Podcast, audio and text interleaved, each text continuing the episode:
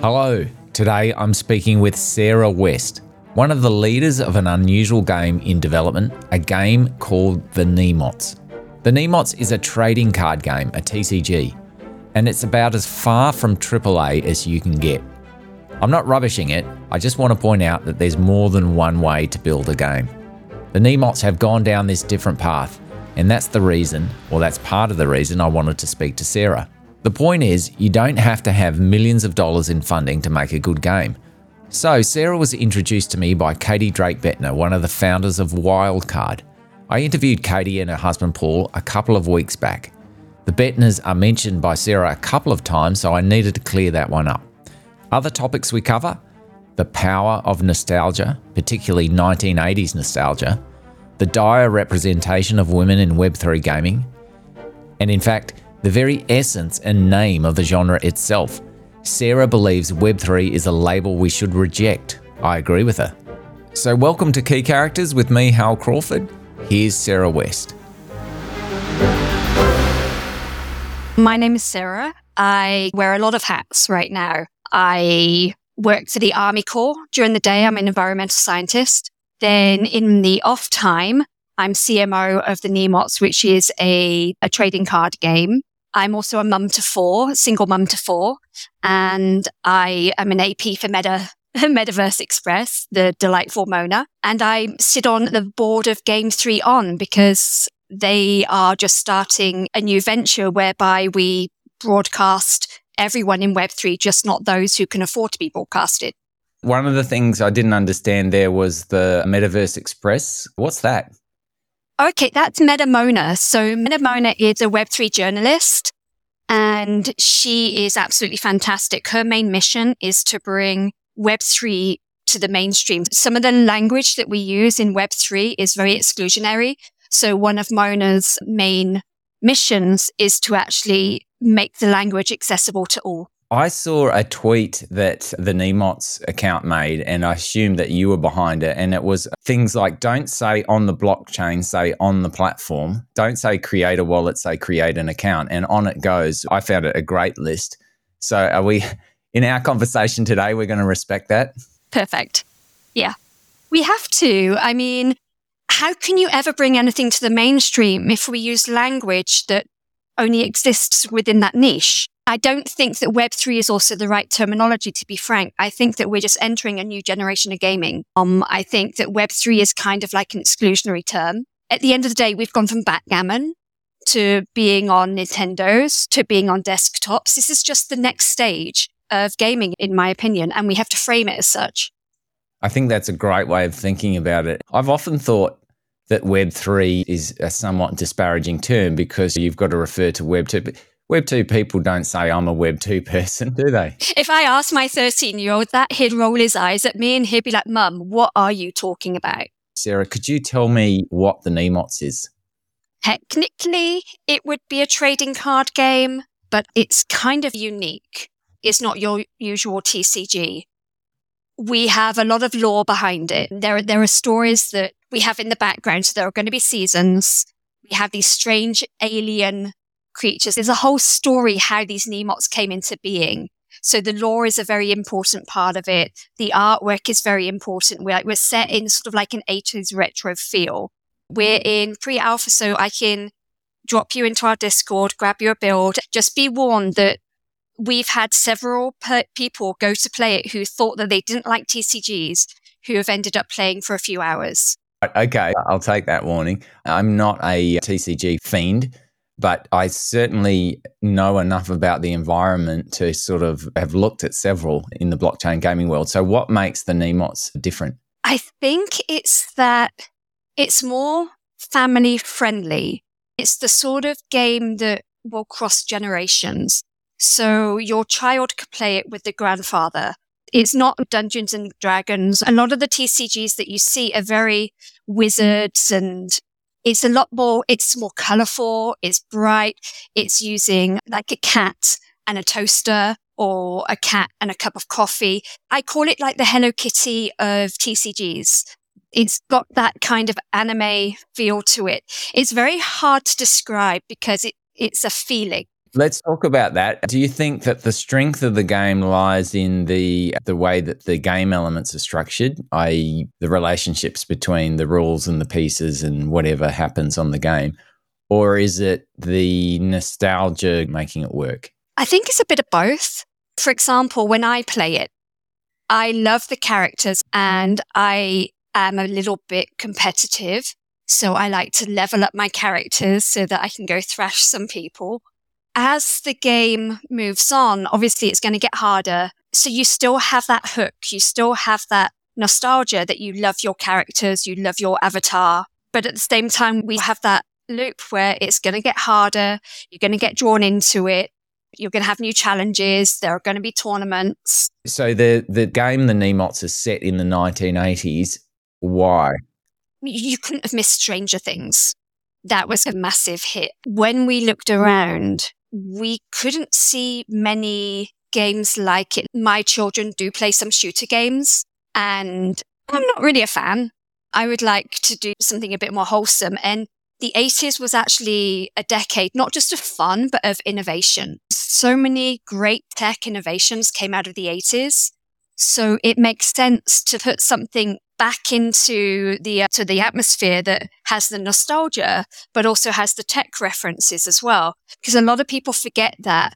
They remember Madonna, they remember all of the fun bits, the neon, the spandex, the headbands, really crazy leotards, but they don't remember how much tech came out.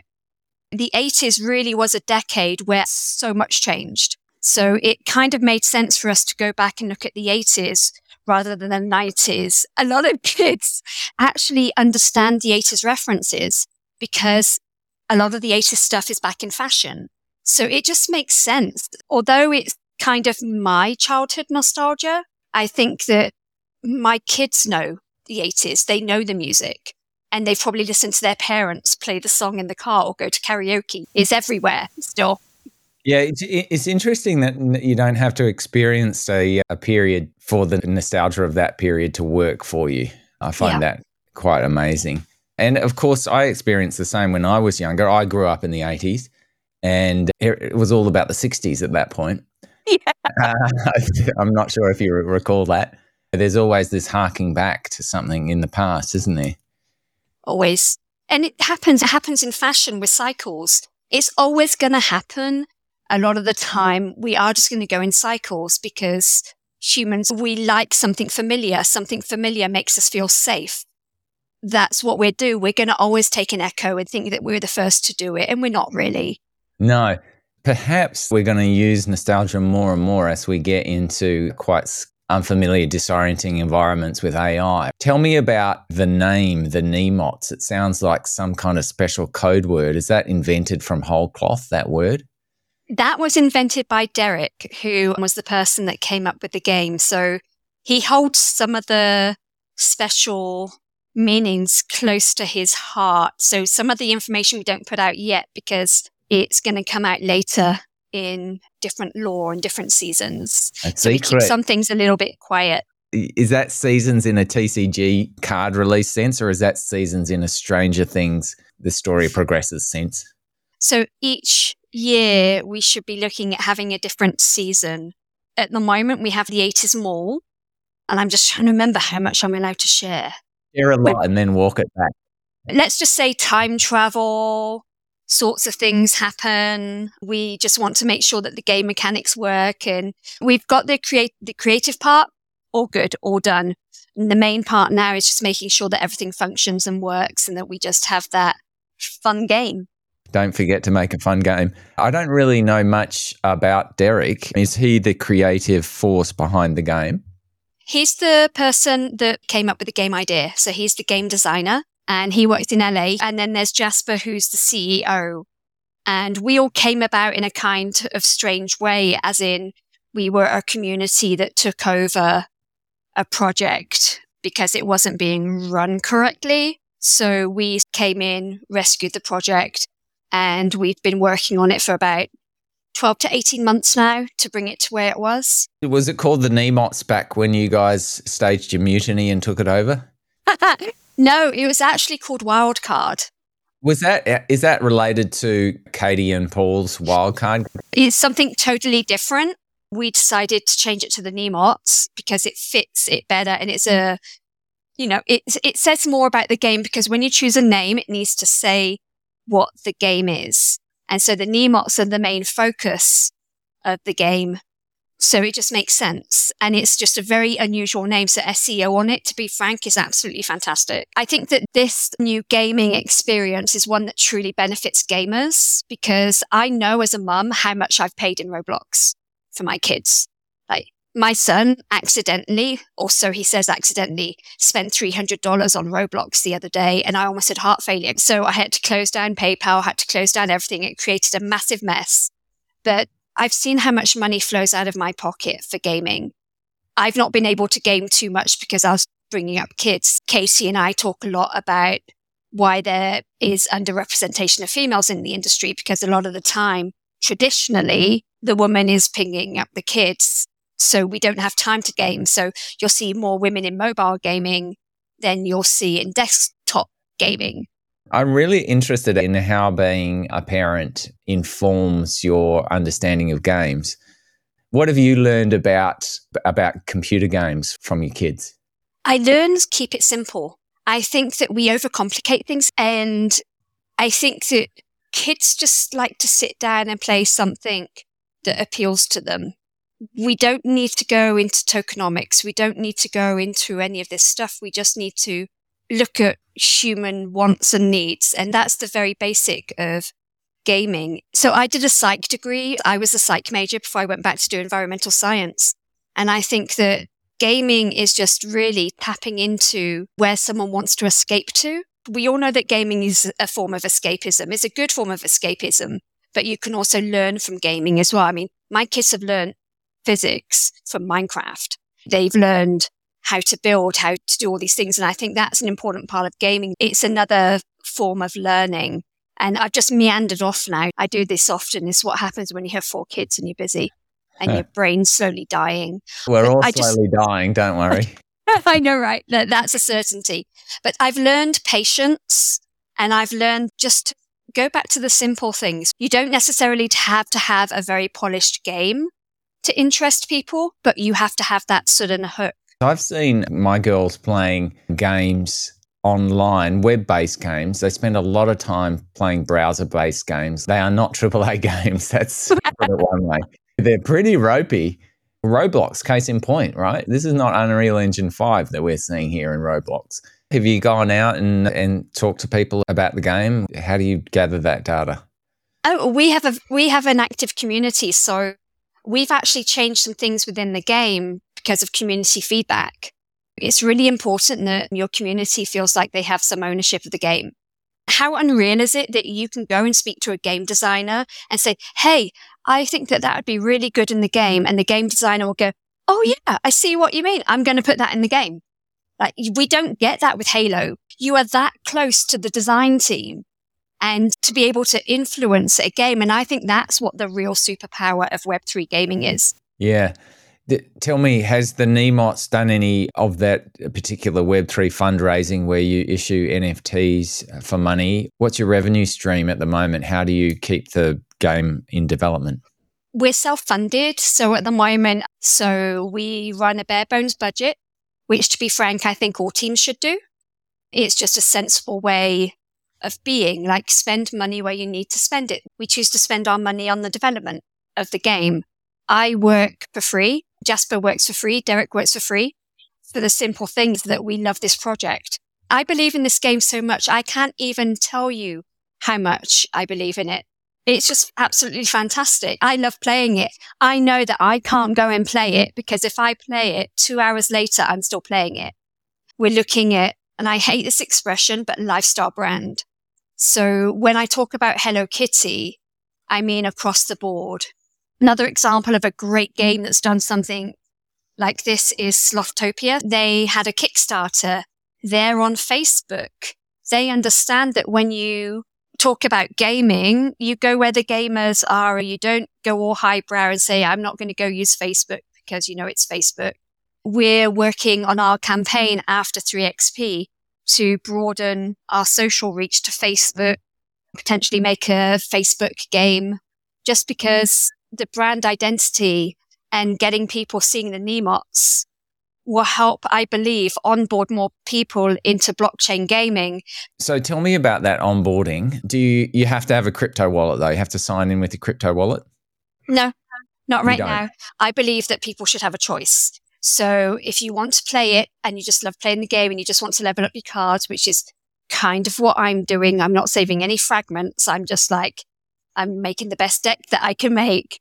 You can do that. Or down the line, you'll be able to exchange the fragments for currency. We're on the Oasis chain right now, and we're going to be on Polygon as well. That's, to be frank, that's a secondary focus for me. I think it's more fun to level up your cards personally, because I'm just really competitive and I just want to beat everyone. So when you compete against someone, are your cards on the line? You can damage your cards. We are actually having mechanics in there where a card will start to look faded. So it's like a real life Pokemon card. Sort of you play it too much, gets a little bit damaged, gets a little bit torn. We will have repair packs so that you can actually repair your card. Yeah, yeah. And presumably the economic underpinning of the game is that players buy shards to level up cards. Is that right? Yes, you can do that if you want. We want people to play the game. That's our primary thing, is that we don't want people to buy the crypto. We want people to play the game, and by playing the game, you earn fragments. So you can level up your Nemots by playing the game, and you don't have to put any money in to start that either. I love it. Like, I can't even talk to you about how much I love this game. It's just, I get happy. Is everyone on the team like you? No, I'm like the super enthusiastic out there person. Jasper is Dutch and very stoic, just very calm. Derek is just calm. He's from LA, so he's like LA artist type calm. And I'm the only female on the team. I talk with a lot of emotion and feeling, whereas the guys are just, The Nemots was recognised at the 3XP Gaming Expo. I don't know how you can win a prize when the expo hasn't even happened and the game's not released, but you did win a prize. Most promising TCG, I think. Yes. Well done. Thank you. And that was a lot of community coming out and recognising all the hard work we've done. Sarah, I'm interested in your personal journey. So you mentioned earlier that you also work for the US Army. How on earth did you become involved with the US Army? You don't sound American. My ex-husband was in the military. He was in the Navy, and we were based in Spain. And we made the decision to get divorced. When you have parents of different nationalities, it's really tough. So the best option for me was to stay in the States so that I could make sure their dad has a relationship with the kids. So I applied for some jobs with the Army Corps in California, and I got it. So I flew back from Spain to California in the height of COVID, which I would never recommend anyone do, with kids and three cats all on the plane for Madrid to San Francisco. My dad was in the RAF. My granddad was in the Navy. I would never go in as active duty because I'm just too mouthy to do that. But going in as a civilian is good enough. You don't risk a court-martial as a civilian. No, I'd probably be having that every day. Yeah, so what are you actually doing for the Army? I'm an environmental scientist. So I try and make sure that all of our fresh water is kept safe. You're a psych major. You're an environmental scientist as well. You've been in fashion. You've been in marketing. So you've had quite a career, and you've got four kids.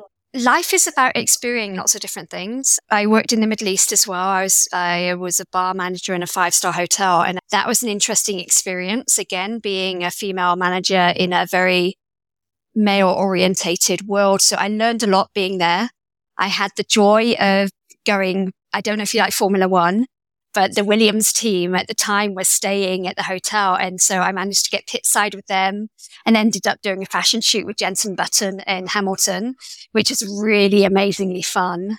And then with fashion, I went to London College of Fashion and did styling for a while and worked in Nicole Faris design studio, and then just did some styling for like Dazed and Confused and stuff.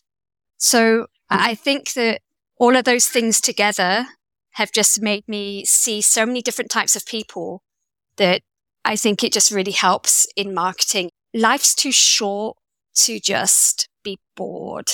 Go out there and do things and have fun. And if you don't like something, try something else. Life's really short, man. And as you get older, you start realizing that and you're like, crap, no, I need to go out and do something and live life. And you can do it in such a way that you actually gain knowledge from it as well. You don't always have to be nuts. And that journey ended in blockchain gaming. Interesting. Yeah, I know. And now I'm stuck here forever. Yeah. I shouldn't say ended. That journey is... I know, right? Cheers. I know I'm older, but come on, how? You've always been a gamer, have you, Sarah? You've always played games? God, I had a ZX Spectrum. I just remember on the table tennis, I'm really bad with names, but I remember experiences and feelings. And I just remember being sat in front of the TV playing it because I just had chicken pox and mum had just put all the, what's the pink lotion? Calamine on me. And I'm just there playing my computer games in front of the fire. Yeah. Just to circle back to our main subject, which is blockchain gaming, you made the point earlier, I can't actually remember if it was on tape or not, but you made the point that it's not going to be blockchain gaming. It's just going to be the next iteration of gaming. Could you talk about that a bit more? It's just a tool. It's just basically a feature. It's a benefit to gamers, but I don't think we need to define it. I don't think we need to put it first. I think that's part of the issue with a lot of people talk about how do we onboard gamers, how do we onboard traditional gamers, et cetera, et cetera. And as it starts right there, you're separating people. You're separating it all.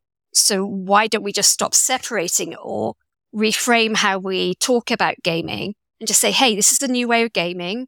These are the benefits. It's all about the language and how we put it forward. I think that's why we're failing right now is because straight away we're being divisive in our language and saying we've got Web2 over here and then we've got Web3 over here. And that's just not how you onboard people by pointing at different.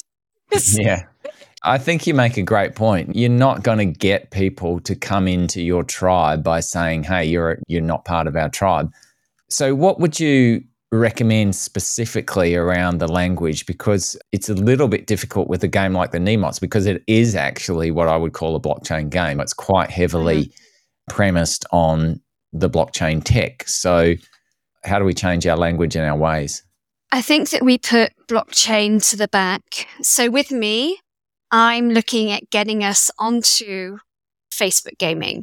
I think that we should look more at brand identity with the games on Web3, meet people where they're at, go to Facebook gaming, have a mini game, have some way that people can experience your brand without having to go the full way. And then also, I think that we need to have that one-click solution. I don't know about you, but when I first started to buy crypto, I was like, holy heck, like, you've got to do what? Because it was hard. Trying to buy crypto to do stuff, oh my gosh, it was terrible. So I think that we don't hide the fact that it's blockchain because then you're lying to people, but we make it easy enough for people to do it. So afterwards they go, oh, that's blockchain gaming. I think that Web3 already, we are overcoming a barrier just because the second you mention crypto, people think get rich quick. But the irony is that people get rugged from LuLaRoe leggings or whatever they were called. There are scams everywhere, but I think they seem to get super highlighted in Web3. I see a lot of statistics thrown around. And just as a scientist, I'm like, where did you get that stat from? Yeah. Because I saw someone on the other day say, oh, 90% of Web3 games are bad. And I'm like, how did you get that 90%? Like, it bothers me tremendously when people put out false statistics and it kind of doesn't help the space by doing that. I believe that the majority of blockchain games are not high quality, for example. But then you own that belief. You're making it clear that it's an opinion. You're not trying to say that it's a fact. So, Sarah, anything before we wrap up, anything else that you'd like to add about the game or what you guys are doing? I think people just need to come and play us. I know that we're quirky. let's be honest, like we're not a usual type game. We don't have some of the selling points that others might, but we have that emotional bond that I believe is going to make us a winner. We invite everyone to come and test the game on Discord. I adore Katie and Paul. Katie and I and some other ladies are going to be starting some women-led spaces as well. Cool. If we can have something virtual where we can all meet, I think we need to do that because we need to address the inequality that is currently existing in Web3. Yeah. It'd be great to get a whole lot of different kinds of people in the industry, in the space. Thanks, Sarah, so much for the conversation. No, thank you, Hal. It's been a pleasure. That was Sarah West from the Nemots, and a very fun person she was to talk to too. I really enjoyed speaking to her. We laughed quite a lot off mic. Sarah and her team are very much coming from the community end of town, and they are making a game for the love of it with a great deal of passion. Good luck to them. My name is Hal Crawford, and this is Polemos Key Characters. Bye for now.